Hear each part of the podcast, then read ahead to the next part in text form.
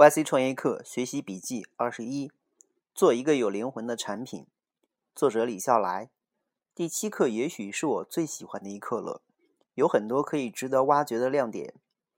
主讲人是 YC 的第二期学生，创建了一个叫做 WAF 的表单提交网站。那是二零零六年，他们总计拿了十一万八千美元，最后在二零一一年卖给了 Survey Monkey。投资回报率高达百分之两万九千五百六十一，将近三百倍。看着这个课程，我想起来，二零一一年的时候，网上突然出现了一批做在线表单生成的网站，现在也都不知道怎么样了。在这节课之后，我在网上搜着玩儿，找到了一个中国网站“问卷星”，在 Archive 点 ONG 看了它的历史。竟然发现，这家中国的做问卷调查的网站，其实比 WAF 创建早得多。这倒是给我们一个很好的样本，去比较两个做事情看起来差不多，但最终的结果却天壤之别的公司。其实，这已经不再是产品的事儿了，而是做人的事儿。有些人就是比另外一些人更有灵气。好像从很小的时候，这种差异就会出现。有的人就是很好玩儿，天天不知道从哪里冒出这么多好玩可爱的主意。我身边有很多朋友都是这样的。最夸张的一位就是给自己家里的每一样东西都取名字的人。他们做出来的东西就是招人喜欢的，而且是毫不客气的招人喜欢。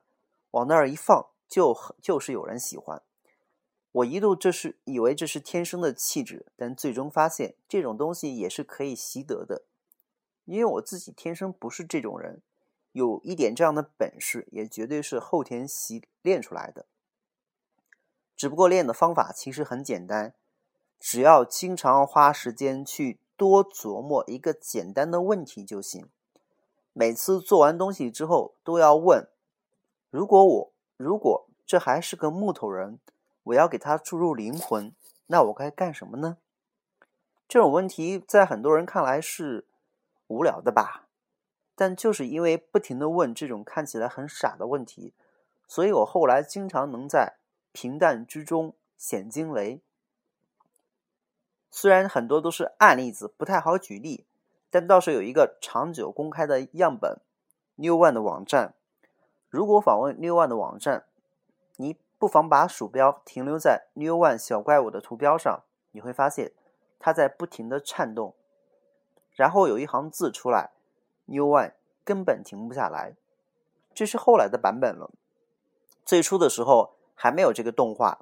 由于沙星哲、李路和我都不懂所谓的设计，担心自己的网站上线之后太难看，于是我们花了很长时间在网上搜索，后来买了一套。某阿根廷人设计的图标，然后设计成这样。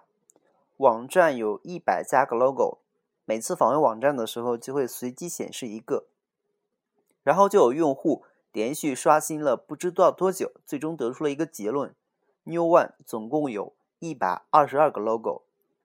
做个用户喜欢的产品，除了大家都知道的道理之外，我认为还有另外一点特别关键。你作为创造者。你自己要做一个招人喜欢的人，有趣的人。当然，从更高层面来讲，无论如何，都要做一个有灵魂的人。